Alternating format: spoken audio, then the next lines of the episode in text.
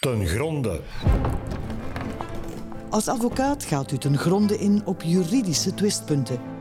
Wij gaan met deze podcast graag eens ten gronde in op een onderwerp dat u als advocaat kan interesseren. Ik ben Sophie de Meijer, woordvoerder van de OVB. In de vorige podcast interviewde ik familierechter Annelies Laurijsens over de opvolgkamer waarmee de Antwerpse familierechtbank begin dit jaar begon. De familierechter is in het interview ronduit lovend over de samenwerking met de Antwerpse advocaten, omdat ze nog meer dan vroeger vaststelt dat advocaten echt op zoek gaan naar constructieve oplossingen voor familiale conflicten, wat heel veel kinderleed helpt te voorkomen. In deze podcast ten gronde houd ik het project van de opvolgkamer tegen het licht samen met Claudia van de Velde en Cynthia Noé. Als advocaten in Antwerpen, gespecialiseerd in familierecht, is meester van de Velde nauw betrokken bij de werking van de opvolgkamer, terwijl meester Noé, advocaten aan de Bali Brussel Nederlandstalig en ook gespecialiseerd in familierecht, het systeem van de opvolgkamer vergelijkt met de trajectbegeleiding waar de Brusselse familierechtbank op inzet. Familierechter Annelies Laurijsens is dus ronduit enthousiast over de werking van die opvolgkamer. U ook, meester Van de Velde? Ja, toch wel. Um, ik kan me inbeelden dat er bij veel confraters een beetje um, terughoudendheid was omdat men aanvankelijk dacht, ja, wat gaan ze nog uh, meer uitvinden? Opvolgkamer, wat is dat nu weer? Nog meer zittingen, nog meer wachttijden. Maar uh, er is heel duidelijk uitgelegd op een infomoment wat de bedoeling is. En de bedoeling is dat de familierechter duidelijk een vinger aan de pols blijft houden doorheen het traject. En dat wanneer mensen naar de rechtbank komen, dat pleiten nog altijd kan, maar eigenlijk maar een soort ultimum remedium moet zijn. Men gaat proberen door die opvolgkamer, die als voordeel heeft dat men op zeer korte termijn kan uitstellen, op die manier toch mee de procedure, het woord zegt het zelf, op te volgen. Na te gaan, kan er bemiddeld worden, kan er een door de advocaten zelf. Kunnen we naar de Kamer voor Minderlijke Schikking gaan? Kan er een gerechtelijk bemiddelaar worden aangesteld? En om even te kijken, kunnen er niet al wat kastanjes uit het vuur worden gehaald, zodanig dat de rechtbank over een beperkt aantal punten nog moet oordelen. Um, er gaan altijd nog mensen zijn die daar koele minnaars van zijn. Ik hoorde onlangs iemand de opmerking maken, het kan toch niet zijn dat ik hier moet komen pleiten om mijn recht om te pleiten. Maar de rechtbank heeft op dat um, infomoment heel duidelijk uitgelegd wat de bedoeling is en uh, ik ben er zelf heel enthousiast over. Op dat infomoment is ook het charter, het zogenaamde charter, toegelicht. Wat staat er eigenlijk in dat charter? Um, het is een soort commitment, een gentleman's agreement, want het is natuurlijk niet echt afdwingbaar, maar waarbij de rechtbank samenwerking vraagt van de advocaat om onze rol in het familierecht op te nemen als um, conflictontmijners in plaats van dat we conflicten gaan verhogen. Want het makkelijkste voor een advocaat is volledig mee te gaan in het verhaal van de cliënt en te zeggen, ja, u hebt gelijk en die tegenpartij die moet eens een lesje krijgen, et cetera, en we gaan naar de rechtbank. Dat is heel makkelijk, maar eh, na zoveel jaren ervaring merk ik ook, dat brengt de mensen niet veel verder. Als we echt gaan proberen zoeken naar een win-win in zo'n dossier, ga je op lange termijn veel betere resultaten halen in plaats van lukraak een beetje olie op het vuur te gooien. Um, dus in het charter staat dat we bijvoorbeeld ook moeten proberen om het taalgebruik in het inleidend verzoekschrift of in de dagvaarding sereen te houden. Um, ik merk zelf, als je zo'n dagvaarding binnenkrijgt en je krijgt iemand over de vloer, dat die behoorlijk van hun melk zijn. En ik denk dan altijd, de schulddichtscheiding is afgeschaft. Wat win je daarmee? En um, nogmaals, het is een gentleman's agreement, maar het is daarom ook opgezet als een gezamenlijk project. Het is gepubliceerd, het is ook voorgesteld aan de orde. En um, de bedoeling is dat we onze schouders daar samen onder zetten om zo tot betere resultaten te komen. Dat charter wordt afgesloten met advocaten, maar dat charter wordt ook afgesloten met bemiddelaars. Ja, dat klopt en dat is heel juist. Um, er is een pool samengesteld met bemiddelaars die bereid zijn om zich um, in te zetten om één gratis gesprek aan te gaan met die mensen. En op de inleidingszitting kan er dus een uitstel, een kort uitstel naar de opvolgkamer worden gegeven om de mensen de mogelijkheid te geven zo'n gratis gesprek aan te gaan. Het is natuurlijk een engagement van de bemiddelaars, maar op termijn hoopt de rechtbank ook in een volgend traject veel van die mensen als gerechtelijk bemiddelaar aan te stellen, waarmee ze natuurlijk dan wel een betalende opdracht krijgen. En op die manier is dat toch een mooie wisselwerking. En uh, mijn collega Tom de Keersmaker die heeft dat op zich genomen en daar is een zeer enthousiaste reactie gekomen van de bemiddelaars. Meester Noé, u bekijkt het natuurlijk met uw bril van advocaat bij de Bali Brussel Nederlandstalig. Meester Van de Velde schetste al dat in Antwerpen de meeste advocaten wel mee zijn in dat verhaal van de opvolgkamer. Dat er een aantal advocaten nog niet mee zijn, maar hoe moet ik dat zien in Brussel? Stellen advocaten in Brussel zich even constructief op bij familiale conflicten? Ik zou durven zeggen dat het momenteel, wat de advocaten betreft, zeer vlot verloopt. Maar het is misschien wel nodig om even te duiden op het verschil tussen de opvolgkamer en de trajectbegeleiding. De trajectbegeleiding gebeurt bij de Brusselse rechtbank niet door de rechtbank zelf, maar wel door een twintigtal vrijwilligers die ik aangestuurd heb een paar jaar terug. En dat zijn ofwel advocaat-bemiddelaars of gewone bemiddelaars, dus geen advocaat als beroep. Het zijn mensen die op de inleidingszitting aanwezig zijn en zich engageren om met de partijen, al of niet vergezeld met hun advocaten, dat beslissen de advocaten zelf, even stil te staan op de verschillen, of over de verschillende manieren waarop een probleem kan worden opgelost. Wij hadden immers gezien dat veel mensen naar de rechtbank komen en niet eens beseffen of met hun, van hun advocaat over onvoldoende info beschikten om na te gaan of dit wel de ideale weg was. Wij wouden daar tijd in steken. Dat gebeurt puur benevol, ik wil dat benadrukken. En dat is misschien ook iets, ja, het liep dan in het begin misschien minder vlot, want men zag het natuurlijk als een bedreiging. Het was een groepje die als het ware werk kwam afnemen. Dat is de bedoeling nooit geweest en ik denk dat dit intussen doorgecijpeld is. Wij nemen geen werk af, wij komen werk leveren. Wij nemen als het ware een beetje de taak van de rechter over, de rechter die verplicht werd om wettelijk gezien die info te geven. Maar het is niet de bedoeling om met dossiers naar huis te gaan. Reden waarom ik nu kan zeggen dat advocaten zich toch constructief opstellen. Ik uh, hoorde bij de familierechter Laurijsens dat zij zei, de tijd was er rijp voor. Vijf jaar geleden, tien jaar geleden, waren de geesten bij de advocaten nog niet rijp genoeg om zich zo constructief op te stellen bij familiale conflicten. Ik hoor nu bij u beiden zeggen dat dat precies nu wel het geval is. Is dat zo? Wat mij betreft kan ik heel duidelijk stellen dat dat zo is. Waarom? Ik had de trajectbegeleiding eigenlijk tien jaar geleden ook proberen op te starten en het is toen mislukt. Ik gaf het niet op en ik ben teruggestart uh, een vijftal jaar terug. Maar ik moet zeggen, het was een grote inspanning. Ik heb het alleen anders aangenomen en ik heb de verschillende, als voorzitter van dat groepje, ben ik altijd ter plaatse gaan kijken wat maakte dat er zoveel tegenkanting kwam. En ik heb non-stop bijgeschaafd op de negatieve punten, waardoor het project nu wel lukt. Het ligt weliswaar twee jaar stil door uh, coronamaatregelen. De mensen mochten op inleiding niet meer aanwezig zijn. De rechtbank in Brussel opteerde voor veel meer schriftelijke starten van procedures, zoals conclusietermijnen en dergelijke. En men stapt daar momenteel terug af. Waarom? Omdat de rechtbank ook duidelijk ziet welk impact die trajectbegeleiding wel had op de ganse verloop van de procedures. Nu hebben we eigenlijk wel veel meer dossiers die terug richting gewone procedure gaan. En ik heb tot twee of drie maal toe tijdens corona geprobeerd om het via video's te doen. De rechtbank kon zich daar minder in vinden. Ook mijn team vond zich daar minder in. Bij gevolg hebben we het even in de frigo gestoken. Maar ik heb eigenlijk het plezier en het genoegen om eigenlijk aan te kondigen dat we terug starten onmiddellijk na de paasvakantie. Op vraag van de rechters en op vraag van de advocaten. En dat is voor mij superbelangrijk. U zei daarnet, ik ga dan altijd even ter plaatse om te zien waar het vastloopt. Mhm. En waar loopt het dan meestal vast, of vaak? Wel, in het begin liep het vast, of kon ik in de gang constateren dat er groepjes gevormd werden.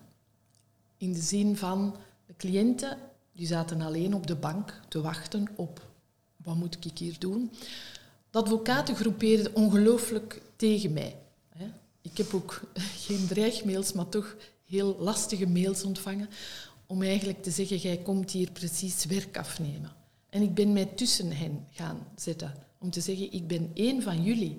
Ik ga hier niet zorgen dat onze job in het gedrang komt. Ik wil alleen dat we nadenken over wat mogelijk is. Ik vind het niet logisch dat twee mensen in een zaal zitten bij de start van een breuk van een gezin met zoveel leed en dat jullie als je een uur wacht in de gang nog niet eens de moeite doet om samen met die vier mensen, het koppel en jullie twee, te praten en te zien of er iets mogelijk is. Dit was niet mogelijk. Dat was onze eerste vraag. Hebben jullie samengezeten? Nee. In 90% van de gevallen, voor zo'n belangrijk vervolg aan die mensen hun leven, niet praten, dat is geen optie. Is dit herkenbaar voor, u, meester Van de Velde? Ja, u ziet mij knikken, dat hoor je niet natuurlijk. Hè. Ehm, ik vind dat zeer herkenbaar. En de rechters um, herhalen dat ook vaak. Dat is nu ook met de opvolgkamer. Een van de eerste vragen die je op inleiding gaat krijgen is... Hebben jullie al eens samengezeten met de advocaten?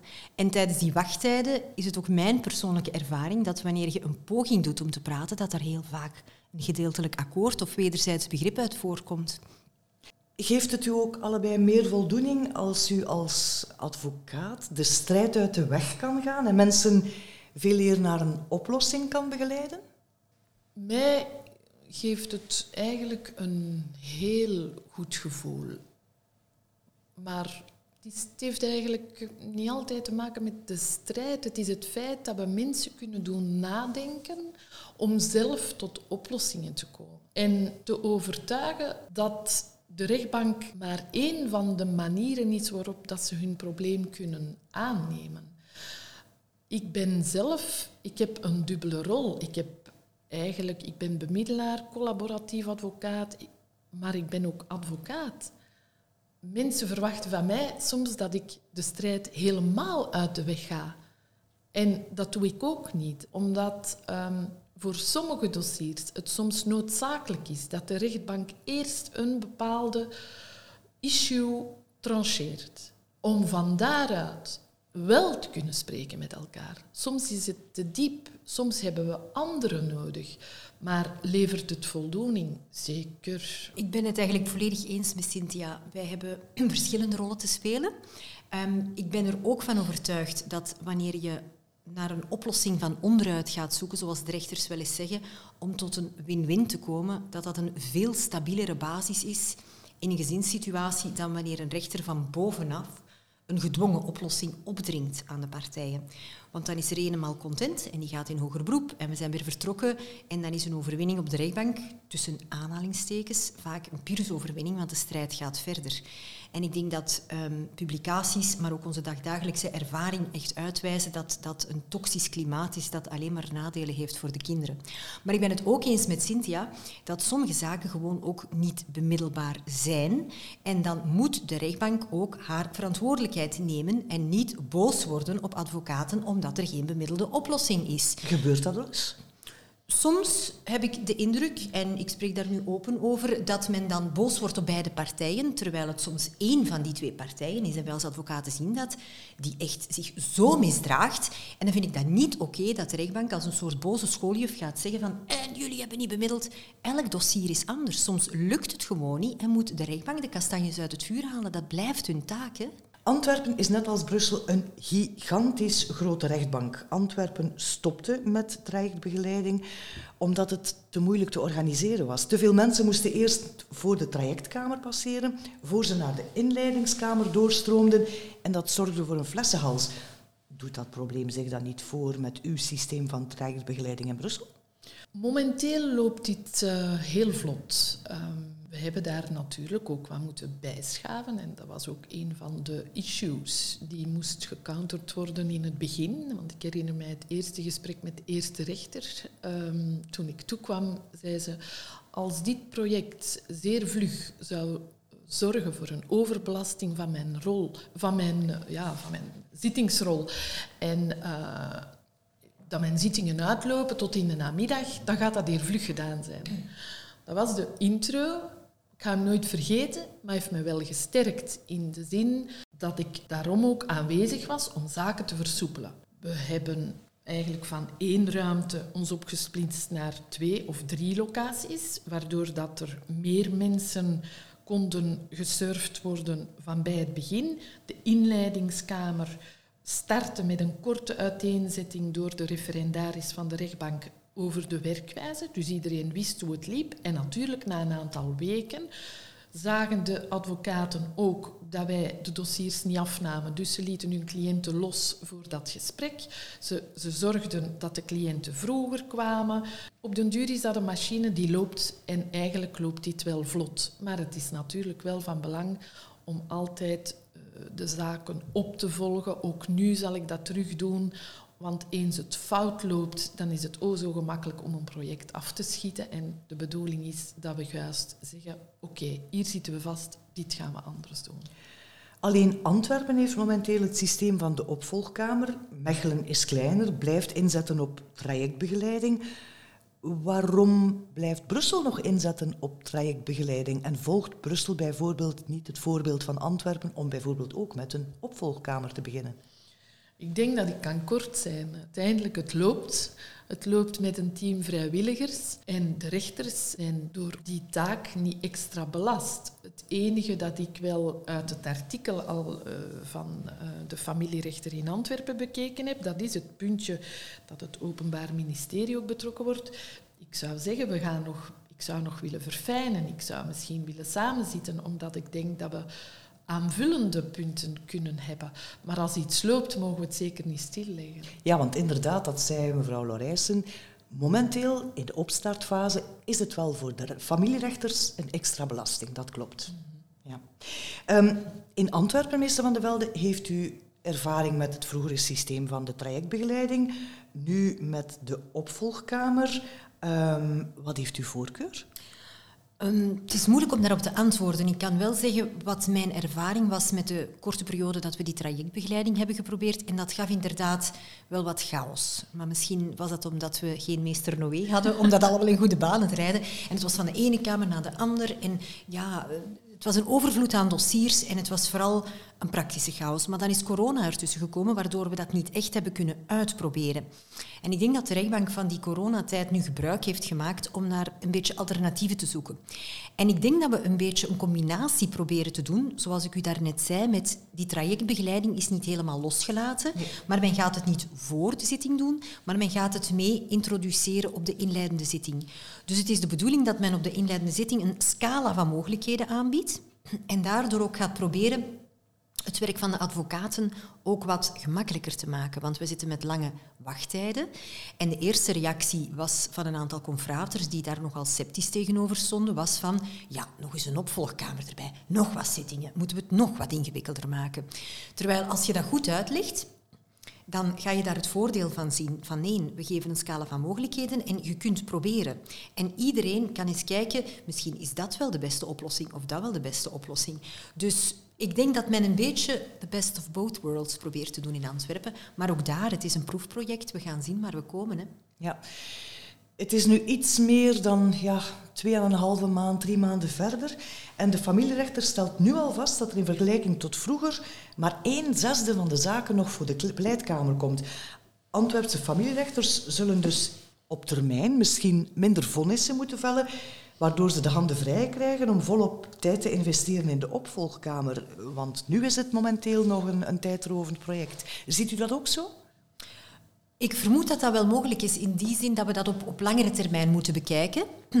Maar ik denk dat die opvolgkamer echt wel goed is, omdat we dan dingen op korte termijn kunnen uitstellen. En ik merk dat bij cliënten van, ja, maar ik wil dat wel doen, maar ik wil de zekerheid hebben dat mijn zaak dan niet naar de rol gaat. En ik ik weet niet hoe lang moet wachten op een nieuwe datum. Men wil de stok achter de deur houden. Van als men niet overeenkomt, dan wil ik naar de rechtbank kunnen gaan. En ik heb nu zelf ook recent in de praktijk vastgesteld dat die opvolgkamer ook wel durft op te treden als iemand het spel niet correct speelt. Wanneer men bijvoorbeeld zegt, we gaan proberen de verblijfsregeling vast te leggen, die liep perfect kinderen die al wat ouder waren, dat ook hadden bevestigd, dat die week, week loopt goed. En waar men dan plots zegt van, ja, ik kom niet naar die opvolgkamer hoor. Ja, dan hebben we toch gezegd, nee, ik wil dat u komt. En daar heeft men de partijen opnieuw in persoon geroepen om te zeggen, ja, maar wat is het probleem? En er is dan toch een gedeeltelijk akkoord geacteerd. Dus het is niet allemaal zo wollig. Een opvolgkamer kan ook ingrijpen als het nodig is. Meester Noué, als Brussel die cijfers ziet van Antwerpen, zo één zesde maar van de vonnissen die nog moet worden uitgeschreven, denkt u dat Brussel dan ook niet zou geneigd zijn om in te zetten op zo'n opvolgkamer? Ik zal het zeker met de rechters bespreken. Alleen... U klinkt voorzichtig. Ja, alleen vrees ik dat zij ehm, niet geneigd zullen zijn om dat onmiddellijk te doen, omdat zij eigenlijk intern ook eens door de trajectbegeleiding tevoren, voor corona, hebben proberen te meten wat dat effect was. En ik moet zeggen, op tien dossiers werd mij door de rechter zelfs gezegd dat zeven dossiers op de tien anders behandeld werden. Er waren op dat moment drie à vier kamers minderlijke schikking. Dus men ging vooral onderhandelen. Men ging dan vooral naar die kamers minderlijke schikking. Ik denk naar richting bemiddeling, denk dat dat eigenlijk nog stiefmoederlijk behandeld werd. En dat ons bemiddelaars of, of de bemiddelaars, en dat is ook wat dat dan mijn, mijn team zegt, van eigenlijk komt daar weinig uit voor ons. En dat is ook nu mijn drive om te denken aan een nieuw element. Ik ben iets aan het bedenken daar rond, om te, te zorgen dat ook die mensen aan bod komen. Eh, maar zeven op de tien die anders behandeld werden, geeft al aan dat de rechtbanken natuurlijk veel minder vonnissen moesten maken. Nu is er nog één KMS-kamer.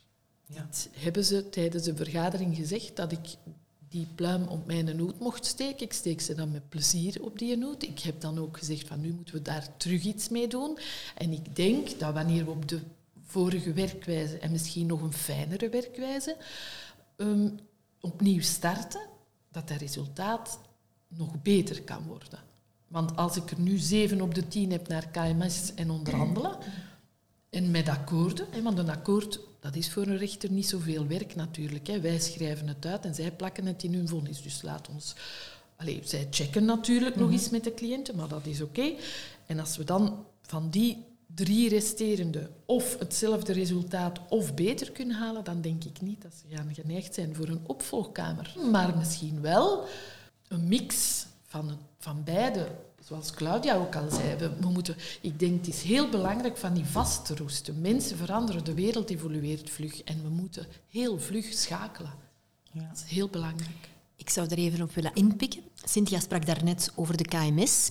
Die werkt in Antwerpen ook zeer goed. We hebben daar een slaagpercentage, denk ik, van bijna 80 procent.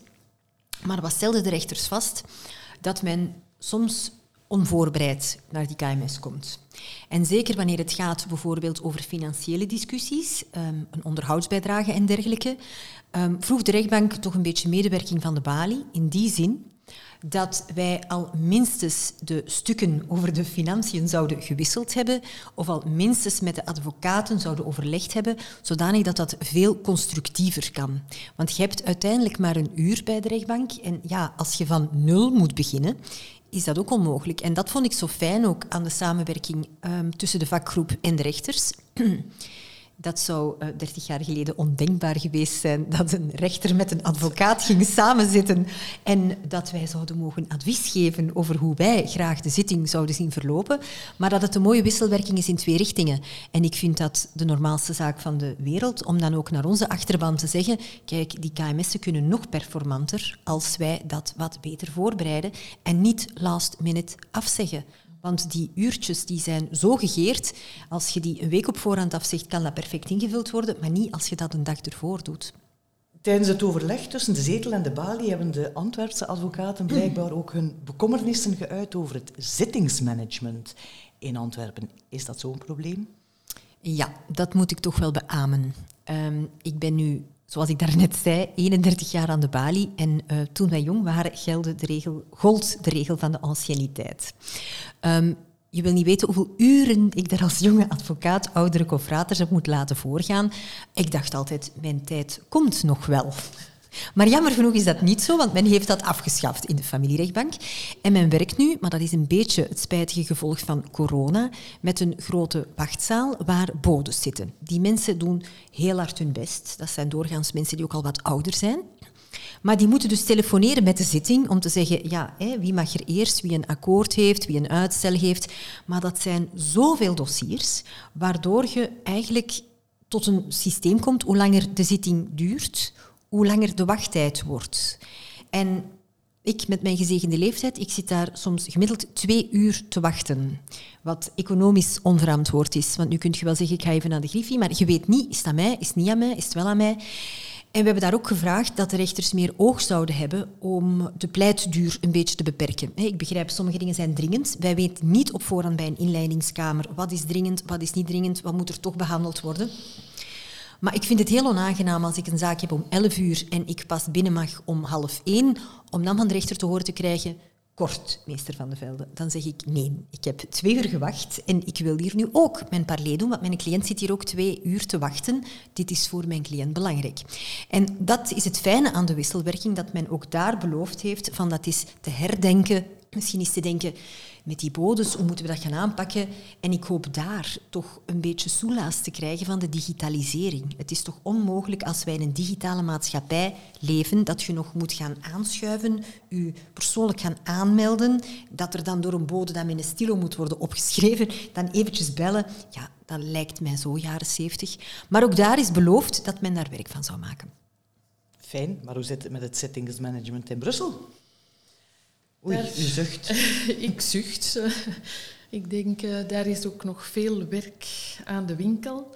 Maar we geven niet op. En net zoals uh, mijn confrater, meester Van de Velde, stelt, ik ben ook meer dan 30 jaar aan de balie. En ik had ook o zo gehoopt dat mijn grijze haren zouden enig tijdsverlies inperken. Maar spijtig genoeg is dat niet het geval. In Brussel is men nu voor, door corona in blokken gaan werken om de massa, want er was echt soms veel te veel fysiek, uh, fysieke aanwezigheid in de zalen en in de gangen, die dan nog eens hermetisch afgesloten waren.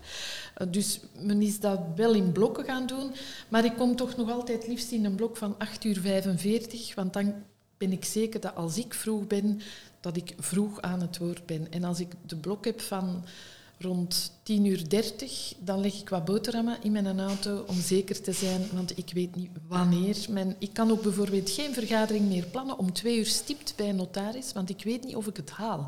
En dan vind ik het economisch al helemaal niet denkbaar, want dan hypothekeert men ook mijn tijd. Bij notarissen moet je ten laatste om vijf uur buiten zijn. Maar als ik een grote bespreking heb in het kader van een echtscheiding rond gans het financiële luik, dan wil ik ook graag ene keer een ganse namiddag daaraan werken. En als ik dan eigenlijk te laat en in zweet en, en onder stress moet toekomen, dan presteer ik in de namiddag ook niet oké. Dus daar is bij ons ook heel veel werk nog te voldoen. Waarom het digitale in ons justitiesysteem soms zo traag moet gaan, begrijp ik niet ik, ik zie vooruitgang. Ik ben altijd blij met elke vooruitgang. Maar ik vind dat de vooruitgang toch zeer traag gaat. Ik ben ook wel blij dat we eigenlijk dat, ik zou zeggen dat de, de, het niveau tussen de verschillende spelers binnen justitie toch een beetje minder hoog is. Ik voel mij minder op treden staan als ik naar of met een rechter praat. Maar uh, ik weet niet of u nog onlangs in een rechtszaal geweest bent, maar we zitten daar eigenlijk nog altijd met een fysieke blok waar de rechter... Fysiek is nog altijd hetzelfde. Ze zitten hoger en het blijft een drempel. En ik wil die drempel eigenlijk graag zo laag mogelijk houden. Niet om te kunnen vieren samen, maar om samen performanter, vlugger, vlotter en nieuwer te kunnen werken. En dat op zich niet direct misschien meer voor mij als persoon, want ik heb nog een paar jaar te doen, maar ik ga het toch niet eeuwig blijven doen, maar ook voor de jongeren om, om iets te betekenen in de nieuwe wereld van die advocatuur en die, die rechtbank, omdat ik het nog altijd toch wel een ongelooflijke toffe job vind en familierecht super graag doe. Maar het moet toch wel anders, want wij zijn anders wel te kostelijk voor de mensen. En dat is ook een facet dat de advocatuur onaantrekkelijk maakt. En daar moeten we vanaf, maar daar moeten we samen vanaf. Het kan niet zijn dat ze ons laten wachten en de particulieren laten voorgaan, zoals in bepaalde rechtbanken nu, omdat men zegt, ja, maar die mensen moeten wel naar hun werk, maar wij staan daar ook voor ons werk. En dat is uh, heel moeilijk. En zo is de podcast over de opvolgkamer en de trajectbegeleiding een pleidooi geworden voor een modernere justitie, meester Van de Velde. Ja, ik wou eventjes inpikken. Um, een voordeel van de opvolgkamer zou moeten zijn dat we veel meer schriftelijk kunnen doen, waardoor we geen uren meer moeten aanschuiven. Dus ik denk dat mevrouw Laurijsen dat goed heeft uitgelegd, dat er een, heel wat mogelijkheden zijn die de advocaten dan liefst via e-deposit laten weten van we gaan naar de KMS, uh, we willen een bemiddelaar, we gaan samen zitten. En ik denk dat dat een mooie wisselwerking is. Aan de ene kant werken aan het zittingsmanagement, aan de andere kant is out of the box denken. En het mooie is, als wij nu zien, sommige dingen lopen goed, andere lopen slecht, dat die magistraten anno 2022 wel openstaan van wat vinden jullie ervan? Om op die manier hun job en de onze toch een beetje makkelijker te maken, want het blijft inderdaad een loodzware job. En vooral om het voor de rechtszoekende beter te maken, want tenslotte het gaat over die mensen hun leven. Um, dat is zeer ingrijpend en dat gaat niet over een onbetaalde factuur. Hè. Bedankt meester Noé, bedankt meester Van de Velde. De opvolgkamer in Antwerpen, de trajectbegeleiding in Brussel, het zijn twee aparte systemen, maar allebei hebben ze uiteindelijk hetzelfde doel. De rechtszoekende eigenlijk erop wijzen dat er nog andere oplossingen bestaan dan een vechtscheiding uitvechten voor de pleitkamer van een familierechtbank. Dank u wel.